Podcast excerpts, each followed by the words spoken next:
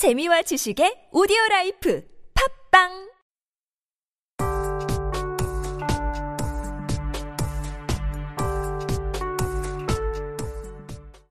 택이, 웅이의 세상 쪼개기 13화 3부 문화 쪼개기 코너입니다. 오늘도 저와 MC웅이 각각 준비한 이야기를 전해드릴 텐데 어, 오늘은 MC웅부터 문화를 한번 쪼개주시죠. 네, 저는 오늘 빈티지 문화에 대해서 얘기하려고 합니다. 정확히 얘기하면 빈티지 의류의 개념과 저렴한 가격으로 좋은 옷을 살 수 있는 빈티지 옷가게를 한 곳 소개해드리려고 합니다. 그리고 빈티지 의류 구입 노하우랄까? 뭐 그런 저만의 비법 이런 거를 말씀해드리려고 합니다. 어, MC용이 또 우리 3부 코너에 한 획을 긋는 네, 시도를 하는 것 같아서 굉장히 신선하네요. 음, 그런가요? 오, 하긴 우리가 3부 코너에서 패션을 다루는 건 처음이니까 뭐 좀 색다른 시도라고 봐주시면 좋을 것 같은데요. 패션도 엄연한 문화니까 청취자분들도 이해해 주시겠죠? 아, 그럼요. 뭐 저희가 뵌 적은 없지만 직접적으로 어, 저희 청취자 여러분들은 다들 페피라고 하죠. 패션 피플이고 유행에 민감한 분들이실 네. 테니까 더 뭐 좋아하실 수도 있죠. 그럼 본격적으로 이야기해 주시죠. 저희 팟캐스트 방송 들으실 정도로 이 힙스터이신 여러분들 위해 준비한 소식입니다. 일단 빈티지 의류의 개념을 먼저 정리해야 될 것 같은데 어, 흔히 빈티지라고 하면 단순히 막 새 제품이 아닌 구제옷 그러니까 좀 더 쉽게 표현하자면 헌옷 이렇게 생각하실 수 있는데요. 어, 사실 깊게 들어가면 구제와 빈티지 의류는 상당히 다릅니다. 근데 하지만 뭐 일단 중고 의류라는 점에서 공통 분모가 있는 거는 사실이니까 뭐 저희 방송 이번 화에서는 그냥 그냥 그렇게 생각하시면 될 것 같아요. 빈티지 의류 하면 그냥 구제 옷 이렇게 봐주시면 일단은 편할 것 같고요. 어, 사실 우리나라에서 빈티지 혹은 중고 의류 라고 하면 인식이 썩 좋진 않은 게 사실이에요. 왜 그렇죠? 남이 입던 옷을 돈 주고 사 입냐, 누가 입었던 옷인지도 모르는데 좀 기분이 찝찝하다. 이렇게 말씀하시는 분들도 계시니까요. 네, 하지만 이런 부정적인 인식에도 불구하고 빈티지 의류는 많은 장점을 가지고 있습니다. 우선 옷에 사용된 원단이나 봉제 기술이 굉장히 좋습니다.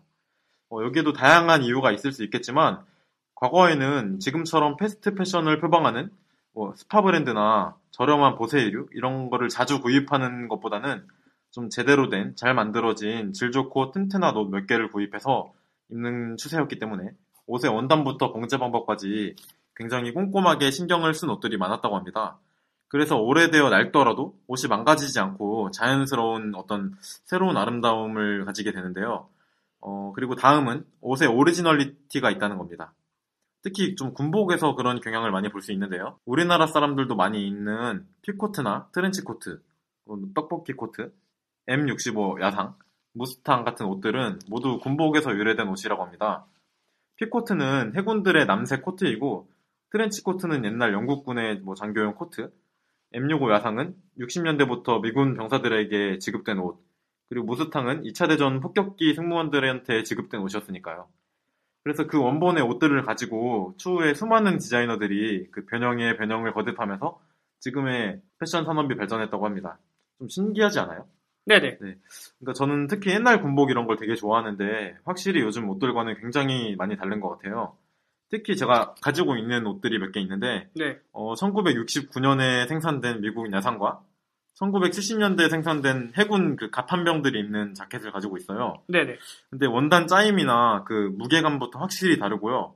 확실히 요즘 나오는 옷들보다 훨씬 묵직하고 두툼하고 그런 어, 45년의 세월이 무색할 정도로 한 촌스럽다는 생각이 들지 않아요.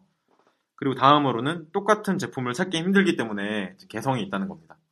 아무래도 옛날 옷들이고 지금까지 남아있는 것들이 얼마나 있을지 모르기 때문에 같은 옷을 입을 사람을 마주쳐서 민망해 할 일이 거의 없다고 볼 수 있겠죠. 그리고 마지막으로 저렴합니다. 물론 정말 희귀하거나 역사적으로 좀 중요하다고 판단되는 옷들은 거적대기 같은 거라도 수백만 원을 효과하는 말도 안 되는 가격을 가졌다고 생각하실 수 있는데 어, 대부분 빈티지 샵들에서 취급하는 옷들의 가격은 신품의 한 반의 반값도 안 돼요. 그래서 이 정도면 뭐 빈티지 의류가 어떤 것인지 대략 개념을 잡으실 수 있을 것 같네요. 하긴 시간이 지나면서 자연스레 그 멋이 더해지는 옷들이 있으니까 확실히 빈티지 의류라는 게 약간 부정적인 인식이 있긴 하지만 그 고유의 멋 때문에 즐겨 입는 분들이 상당히 많죠. 그럼 아까 뭐 빈티지 의류를 취급하는 가게를 하나 소개해 준다고 했는데 그 얘기도 해주시죠. 네, 그럼 합리적인 가격으로 빈티지 의류를 만나볼 수 있는 가게를 하나 소개해드리겠습니다. 뭐 절대로 광고를 목적으로 소개하는 건 아니고요. 네네. 어, 그냥 제가 자주 가고 괜찮다고 생각하는 곳이라서 말씀드리는 거니까 혹시 오해가 없었으면 좋겠습니다. 네, 가게 이름은 소수 607입니다. 이 소수 607은 가로수길에 위치하고 있고 온라인으로도 소수 607을 만나보실 수 있습니다. 사이트 주소는 www.sosu 숫자 607.co.kr입니다. 우선 가게의 컨셉이랄까 뭐 지향점 같은 거를 어, 사이트에서 따왔는데요. 어, 한번 읽어드릴게요. 소수 607은 일본과 미국, 유럽 등지의 다양한 브랜드 중고 상품 중에서 quality, 디자인에 중점을 두고 소수의 상품을 하나씩 직접 select하고 있습니다. 의외성 있고 독특하며 quality 좋은 상품을 합리적인 가격으로 get할 수 있습니다. 이렇게 나와 있는데 소수 607은 빈티지 샵의 특성상 한번 물건이 팔리면 같은 옷이 절대로 다시 들어오지 않습니다. 이 점 꼭 알아두셔야 하고요. 이곳은 제가 2012년에 처음 알게 된 곳인데요. 어, 신사동에 갈 때면 거의 지금도 습관처럼 들러볼 정도로 단골이 되었습니다. 어, 그만큼 좋은 옷, 예쁜 옷들을 만날 수 있는 곳이에요. 그리고 남성 제품만 다루는 게 아니라 여성 제품도 굉장히 많이 준비되어 있어가지고 음, 뭐 매번 들을 때마다 여성 고객분들도 많이 계시더라고요. 그리고 아까 말씀드렸지만 소수 607 온라인 스토어가 있다고 말씀드렸는데 그 주소랑 그 오프라인 매장의 자세한 약도는 저희 방송 페이스북 페이지에 일단 따로 올려드리도록 하겠습니다. 네. 그러면 다음으로 이곳에서 옷을 잘 구입하는 노하우를 알려드리겠습니다. 어, 물론 옷을 잘 구입하는 노하우가 뭐가 있겠냐고 생각하실 수도 있는데 어, 나름 이 매장의 단골로서 좀 체득한 비법이 있기 때문에 말씀드리도록 하겠습니다. 우선 매장에 들어가면 카운터 옆에 행거를 가장 먼저 확인하시는 것이 좋습니다. 왜냐하면 그곳에 새로 들어온 옷이 가장 먼저 진열되기 때문인데요.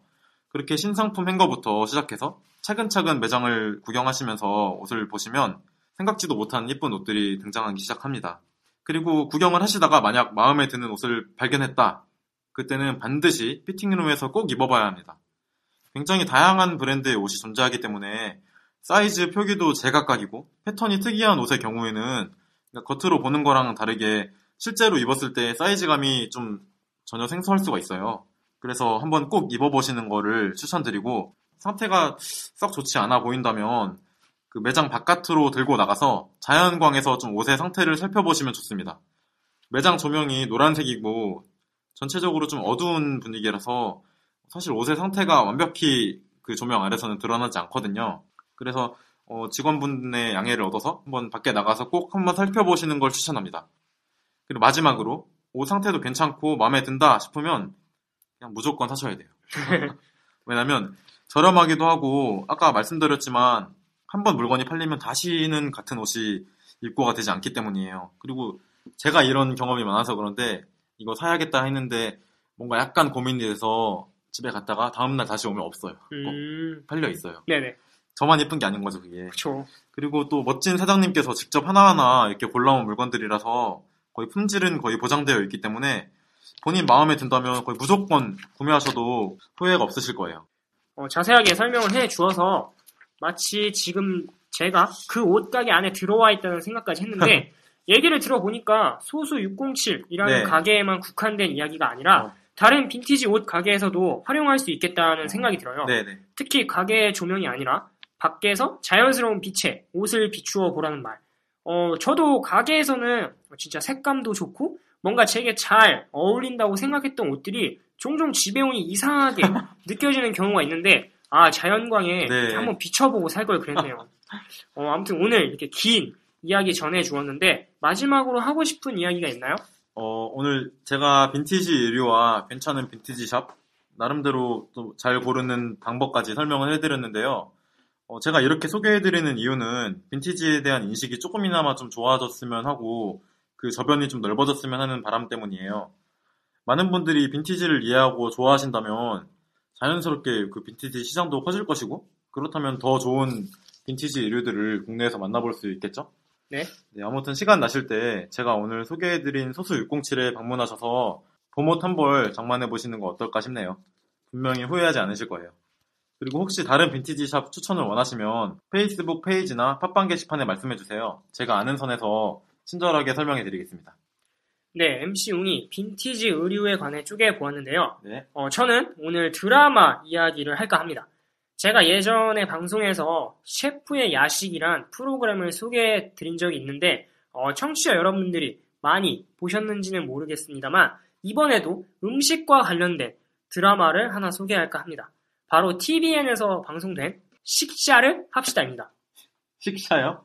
네네. 흔히들 뭐 식사를 못하는 거 아니냐고 생각하실 텐데, 식샤를 합시다가 맞습니다. 어, 어, 얘기가 나온 김에 제목 이야기를 하자면 주인공이 극 중에서 맛집 관련 블로그를 운영을 하는데 네. 그 블로그에서 사용하는 닉네임이 식샤예요. 아. 그걸 제목에 사용해서 재치를 더한 거죠. 어, 그렇네요. 그러면 또 추가적으로 계속 해주시죠. 네, 먼저 제가 이 드라마를 소개해 드리는 이유는 지난 4월 6일 월요일부터 이 식샤를 합시다의 시즌 2가 방송되기 시작했습니다. 그래서 시즌 2가 나온 김에 어, 시즌 1도 소개를 해드리는 것이 어떨까 싶어서 준비했습니다. 완전 따끈따끈한데요. 네, 제가 아직 사실 시즌 2를 못 봤는데 굉장히 호평하는 기사가 음. 많더라고요. 네. 그만큼 시즌 2가 재미있다는 얘기인데 시즌 1을 정말 재미있게 본 사람으로서 시즌 1도 정말 정말 재미가 있기 때문에 시즌 1도 보셨으면 좋겠다는 의미에서 또 소개를 해드리는 겁니다. 네. 어, 내용은 이렇습니다. 변호사 사무실에서 실장으로 근무하는 이혼녀 이수경과 그녀를 둘러싼 사람들의 이야기입니다. 특히 그녀 주변의 사람들은 대부분 혼자 사는 싱글족인데 이 사람들은 식사를 매개로 서로 관계를 맺습니다. 특히 맛집 블로거인 식샤, 제가 아까 네네네. 말씀드렸죠? 이 식샤 구대영을 중심으로 인물들이 맛있는 음식을 함께 나누며 더욱 그 관계가 단단해집니다. 이 속에서 피어나는 인물들의 사랑 이야기와 제각각 맛깔나는 1인 life를 즐기는 사람들의 모습이 드라마에 나타납니다. 다시 말해 사람이 살기 위해 꼭 필요한 평범한 식사가 주는 삶의 어떤 특별함 음, 그리고 다른 사람들과 어울리며 사는 이야기를 그리고 있는 드라마라 할 수 있습니다. 네. 이 식샤를 합시다. 시즌 1은 총 16부작이었는데요. 2013년 11월 28일부터 2014년 3월 13일까지 매주 목요일 밤 11시에 TVN에서 방송되었습니다. 매회 평균 1에서 2%의 시청률을 보였는데요. 저희가 아까 잠깐 2부에서도 얘기했지만 이 정도면 케이블 채널임을 감안하면 굉장히 성공한 드라마라 볼 수 있죠. 어, 이 드라마에는 배우 이수경 씨, 가수 비스트의 멤버 윤두준 씨, 배우 심영탁 씨, 배우 윤소희 씨 등이 출연합니다. 어, 특히 극 중에서 9대0, 그러니까 식샤 역을 맡은 윤두준 네. 씨의 연기가 정말 가수라고는 어. 믿기지 않을 정도로 일품인데요. 요즘 시즌2에 대한 기사를 보니까 역시나 윤두준 씨의 어떤 연기에 대한 호평이 많이 있더라고요. 어, 아이돌 가수들이 보통 연기에 도전하면 연기력 논란 이런 게 좀 따라다니잖아요, 수식어로. 네네. 근데 윤두준 씨는 좀 아닌가 봐요. 네, 윤두준 씨는 아, 정말 원래 배우였던 것처럼 연기를 정말 능청맞게 잘하더라고요. 음, 그러니까 극중 캐릭터가 진짜 원래 윤두준 씨인 것처럼 여겨질 오. 정도니까 굉장히 연기를 잘한다고 할 수 있죠. 어, 아무튼 드라마 얘기를 계속하자면 이 드라마는 뭐 먹방, 맛집 탐방, 싱글족 뭐 이런 요즘의 트렌드를 반영하고 있다는 점에서 당시에 인기가 있었다고 할 수 있습니다. 어, 제가 드라마를 추천하는 이유이기도 하고요. 네. 어, 스타들의 거침없는 먹방을 매회 볼 수 있고, 뭐, 친구들, 연인과 맛집을 찾아다니며 맛있는 음식을 먹는 요즘의 유행이 이 드라마에 잘 나타났는데, 어, 이 점이 사람들에게 매력적으로 다가갈 수 있지 않나 싶습니다. 또, 인물들 대부분이 싱글족이었는데, 어, 각기 다른 싱글족들의 삶과 어떤 애환, 음, 그리고 사랑이 묻어나 있어서 늘어나고 있는 1인 가구들의 공감을 사기에 충분한 것 같아요. 저 역시 1인 가구라면 1인 가구인데 그런 점에서 뭔가 공감을 할 수 있었죠. 예를 들면 혼자서는 맛집에 갈 수 없는 어려움이라든지 야식을 먹고 싶은데 혼자 시켜 먹기에는 양이 아, 많아서 고민한다든지 그러한 어려움들이 나타나죠. 어, 그래도 MC택은 저번에도 얘기한 것 같은데 야식을 좀 즐기는 편 아닌가요? 네, 야식을 즐겨 먹는 건 맞는데 아무래도 혼자다 보니까 무언가를 이렇게 배달해서 먹기가 좀 그렇더라고요. 아, 꼭 음식이 남을 것 같기도 하고 그래서 저는 요리를 하는 것 같아요. 음, 어쨌든 요리를 하면 딱 지금 제가 먹을 정도만 조리할 수 있으니까 마지막으로 제가 이 드라마를 추천하는 이유는 음식을 소재로 한 기존의 드라마들과는 확실히 그 정체성이 다르기 때문이에요. 지금까지 음식을 전면에 내세운 드라마들이 종종 있었죠. 네네. 뭐 MBC에서 방송된 이선균, 공효진 씨가 나온 파스타도 그랬고 공유 씨와 윤은혜 씨가 출연했던 커피 프린스 1호점도 뭐 넓은 의미에서 보면 음식이 소재인 드라마잖아요. 그렇죠. 그런데 이 드라마들은 이렇게 음식을 뭐 전면에 내세웠다고 말은 하지만 사실 요리사들의 이야기이거나 음식이 그냥 레스토랑, 카페와 같은 장소로서의 의미만 지녔던 것 같아요. 아, 하지만 식사를 합시다는 먹는 장면 그 자체에 굉장히 집중하고 의도적으로 먹는 장면을 굉장히 이렇게 강조를 해요. 아, 그리고 이 드라마에서 먹는다는 행위는 단순히 먹는 행위에 그치지 않고 인물 간의 관계를 형성하는 의미를 지녀요. 뭐 이웃 간에 서로 무관심한 현대인들이 음식을 통해 소통하고 이웃의 따뜻함을 느껴가는 과정이 드러나는데 이 부분이 기존의 음식 드라마들과는 다르다고 할 수 있죠. 어, 그래서 색다른 재미를 느낄 수 있다고 생각합니다. 오, 그러면 이 드라마 어디서 다시 볼 수 있죠? 네, 뭐 IPTV를 통해서 당연히 보실 수 있고요. 지금 TVN 홈페이지에 식사를 합시다 시즌 1 네. 그 페이지에 접속하시면요. TVN 홈페이지에 로그인할 수 있는 아이디만 있다면 전 회차를 무료로 보실 수 있습니다. 와. 또 어, 티빙이라는 아, 사이트가 네네네. 있어요. CJ에서 만든 곳인데 TV 다시 보기 서비스를 제공하는 인터넷 사이트인데요. 이곳에서도 역시 아이디만 있다면 전 회차를 무료로 다시 보실 수 있습니다. 어, 페이스북 페이지에 보실 수 있는 주소 링크를 올려드리도록 하죠. 어, 무료로 볼 수 있다니까 또 혹하는데 네. 마지막으로 이 드라마에 대해서 좀 하고 싶은 말 있나요?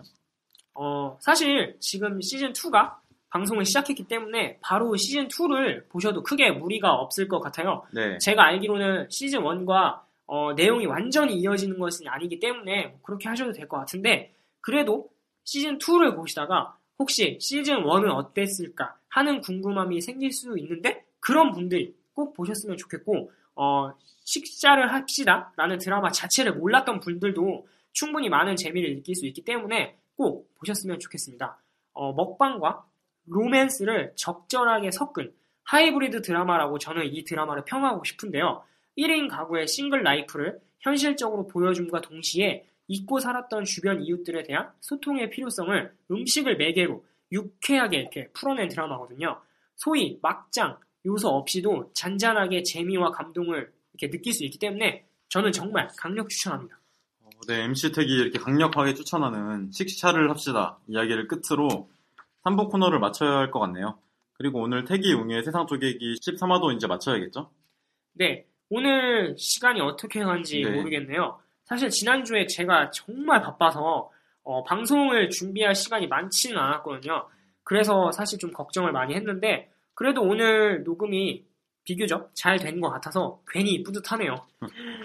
하지만 뭐 네. 저는 이번 주에도 상당히 바쁠 것 같아요. 돌아오는 토요일에 또 모 기업 인적성 검사가 있어서 그거 준비하느라 정신이 없을 것 같은데 먼저 전국에 계신 취업 준비생 여러분들 다 같이 이제 힘내자 뭐 이런 말씀을 드리고 싶고요. 뭐 바쁘기는 하지만 우리 방송의 제목처럼 시간을 잘 쪼개서 다음 주에도 세상을 쪼개 준비를 잘 해야 할 것 같네요. 음, 네, 저도 오늘 좀 녹음이 잘 된 것 같고요. 네네. 날씨가 좋아서 좀 마음이 괜히 싱숭생숭하기도 하고 일도 손에 잘 안 잡히고 막 놀러 가고 싶고 그런 기분 들기도 하는데 그래도 차분하게 제가 지금 하고 있는 공부 열심히 하면서 방송도 잘 준비해야겠다는 생각이 드네요. 방송에 대한 의견 있으신 분들은 언제든지 저희 방송 팟빵 페이지와 페이스북 페이지를 통해서 의견 남겨주시기 바랍니다. 저희는 정말 모든 의견에 귀 기울일 준비가 되어 있습니다.